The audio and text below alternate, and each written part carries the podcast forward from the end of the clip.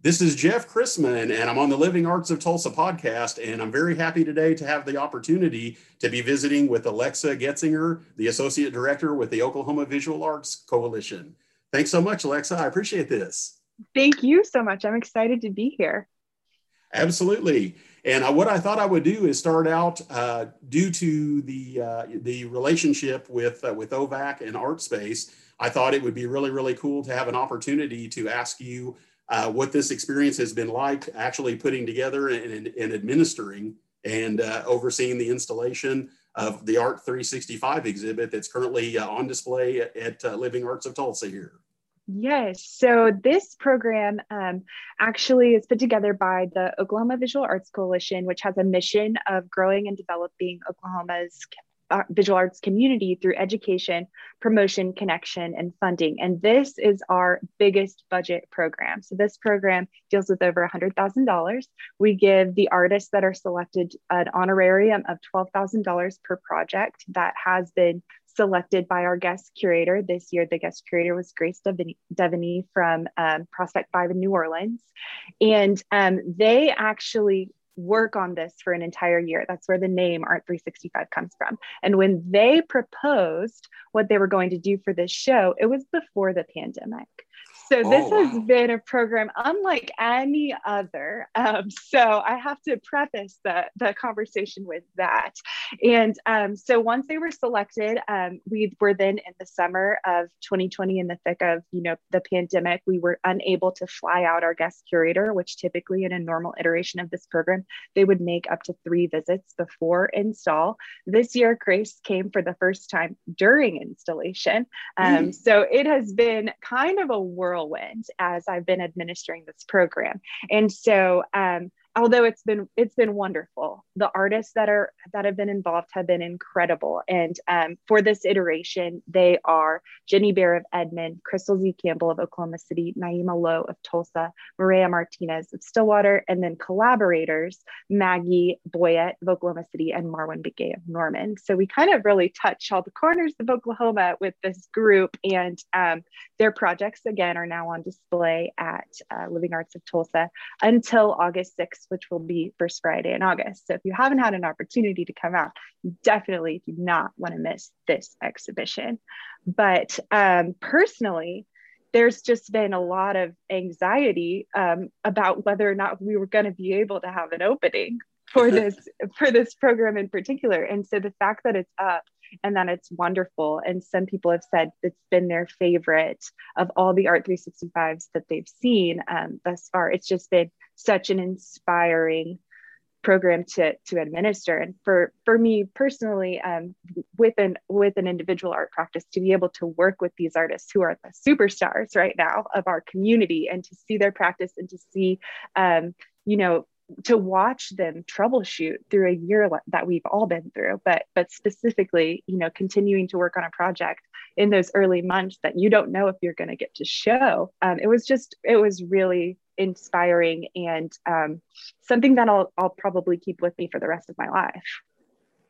Yeah that's that's wonderful and i was going to ask as well it would be really interesting to hear just anything you might share uh, just in terms of what the experience has been like uh, you know, actually overseeing the installation of this at Living Arts or just anything that you might share about your experiences, you know, there at, at the gallery? Yes. Yeah, so um, because a lot of the projects are installation based, it was kind of like troubleshooting on site, um, especially in particular with um, Maggie Boyett and Marwin Begaye's piece. So theirs um, was in particular a performance piece. So we didn't actually see it in its entirety until the night of the opening, but it was mm. um, absolutely incredible. We had almost 200 people in the space to watch them, um, which was uh, again something that we couldn't have planned for early in the in the beginnings of this. And so their project is called body acknowledgement the body as land. And um, it is a collaboration between printmaker marwin begaye and then uh, performance artist and dancer maggie boyett so what marwin did all year he created these large scale wood blocks um, and then for the installation we had to troubleshoot like where are they going to go? How he had to kind of make a basically a lasagna of how this woodblock is going to be placed on the floor to create a print and how maggie would create enough pressure with her movement to basically be his the embodiment of a printing press. Um, and so like that was the performance that night you know he she throughout the year was creating choreography to um, to actually dance the night of the opening and it was a spectacular performance. I mean i still get goosebumps when i think about it because once she was finished her um, her her her piece was less than about 20 minutes but then they started peeling off the wood blocks one by one to create that that piece in the moment that um, you can see mirrored. If you go to living arts um, you can see actually some of those wood blocks still on the floor and the the print on the wall which is what essentially that dance floor turned into um, by, by maggie's movement so it was just um, it was incredible to see it all come together. But again, there are so many different nuances of how we transform these spaces for an art show, and that um, was was pretty monumental in terms of from the the proposal and the the conceptual elements that went behind the the two collaborations and both of their artistic practices to um, what we saw on July 2nd. And they're creating actually a music video um, from that performance that will um, be be playing in a loop when it travels to Oklahoma City at Art Space. So it's going from Living Arts in Tulsa to Art Space that entitled in Oklahoma City, and the um, all the artists will actually show these pieces for a second time. Wow, that is so cool! And I was going to say, just to me, this you know, having spent a lot of time in both of those galleries, just the energy is to me is there, there's such similarities. Not that I'm trying to compare them at all but it just is kind of cool to think that the same, you know, it's, I'm assuming will all of this work also be traveling to art space as well?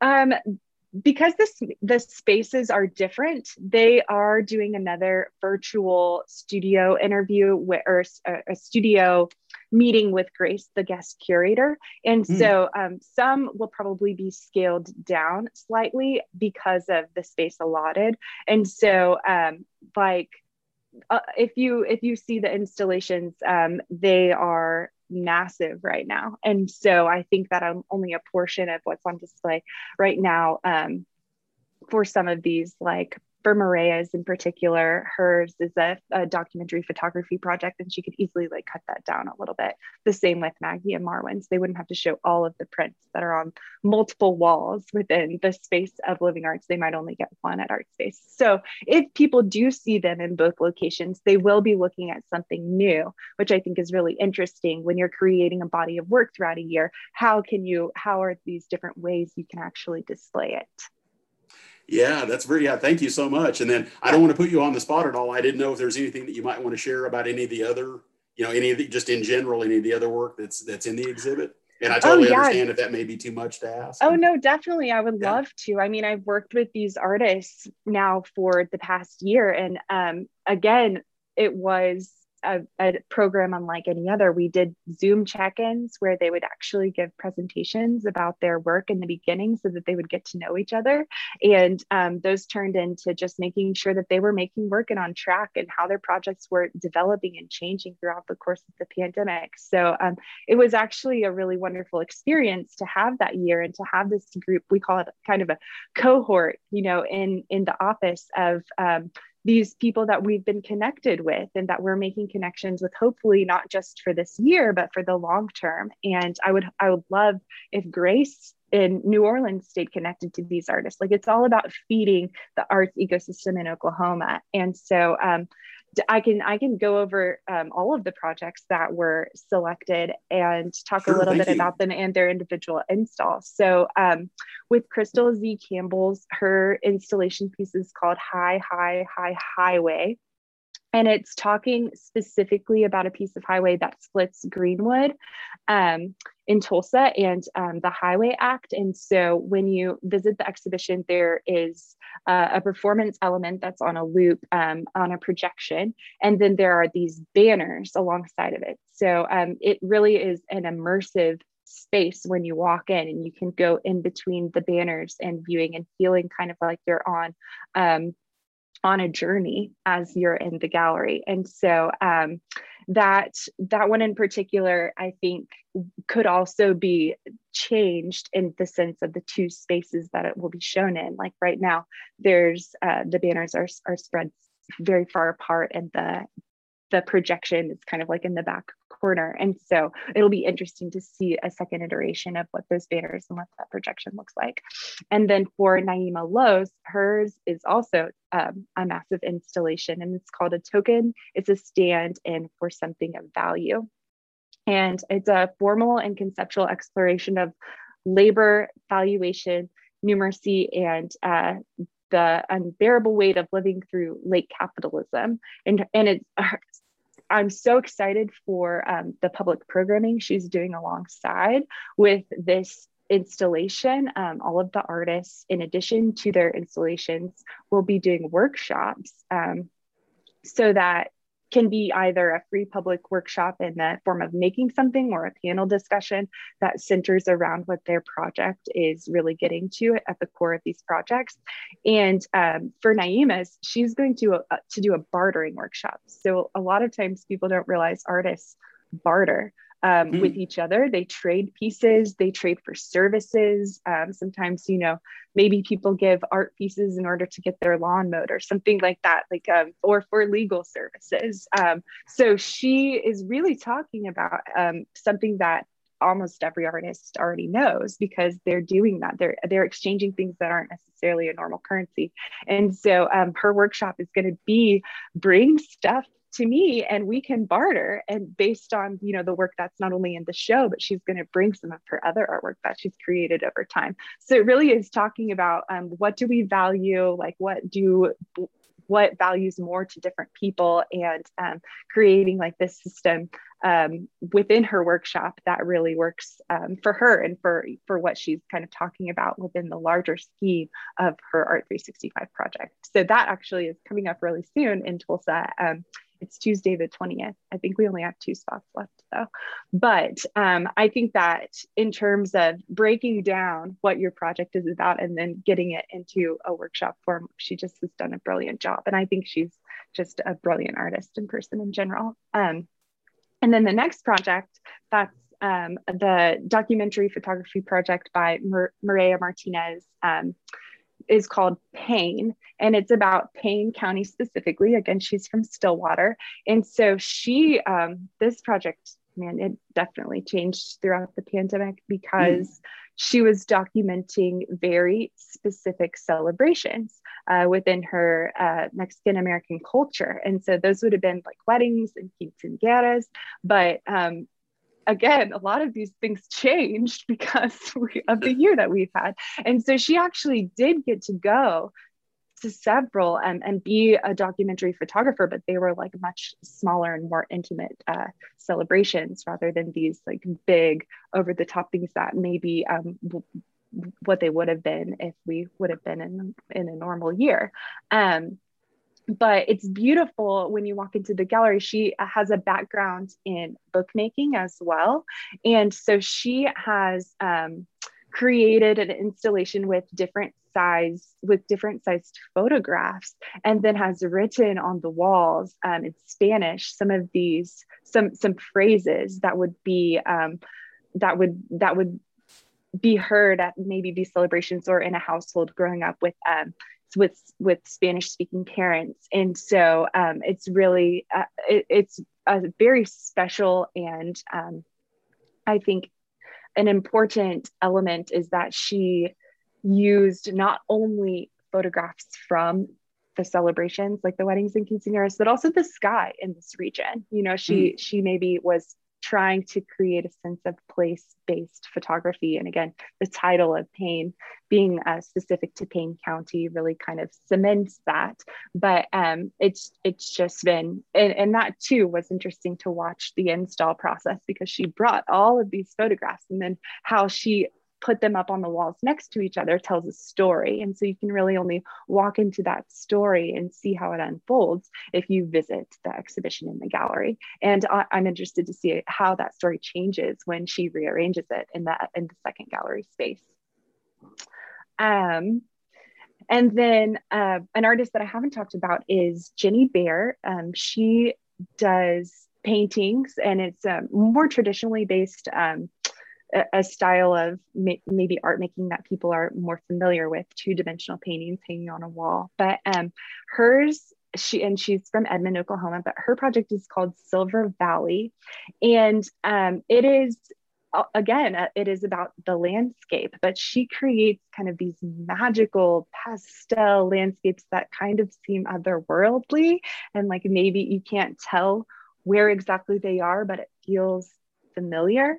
And um, it, it centers around her experiences of an idyllic childhood. She uses glitter and washi tape and they're really beautiful and fun to look at. And um, it actually is it, it's interesting to me that these pieces were created in such a year of devastation and uh, loss, but yet they're so bright and pretty and happy. And I mm. think it's been, you know, a respite and it's been um, a way to kind of remove yourself from that for her and her in her particular practice, but also for the people walking into Silver Valley when they go see the paintings in person. And just um, a, a side note to that, um, there were going to be more paintings that we were going to add into the space. She created more, but um, Grace, the guest curator, specifically pared it down to 12 so that it kind of represents the 12 months of the year. And so um, there are 12 paintings on display for her project. And although she was extremely, extremely prolific as a painter throughout um, preparing for the exhibition and, and within the confines of the pandemic. Um, I think that did I talk about everyone now? I did. And I, I had already touched on Maggie and Marwin's piece, which is our two collaborator, collaborators. So again, we offer um, $12,000 for five projects, but this year, because we had collaborators, there were six artists. Um,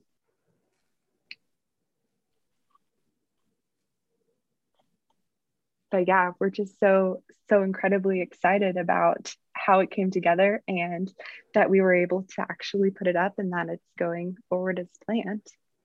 Yeah, and I was going to say it's very obvious to me, uh, just you know, experiencing your energy and how you speak about this, that uh, it, I, I, get the sense there's a lot of your heart in this, or this is something that is I, am I can sense, and, and, I'm open to being wrong, but it, I really do sense the passion that you have for this and the excitement around this, and that Oh, I, well, you're you're not you wrong. Share. Think, yeah, I think like anyone who works in arts administration is uh, passionate about the art community, and I'm just so grateful that um, with OVAC I get to experience being all over the state of Oklahoma, and I get to work with artists that are not just um, based in Oklahoma City anymore, um, due to my previous experience of working in a gallery or a contemporary art space here in Oklahoma City, but um, now working with more of a statewide reach. And so um, with this program, I uh, actually uh, I started working at OVAC um, in December of 2019. So right, you know, again, just a few months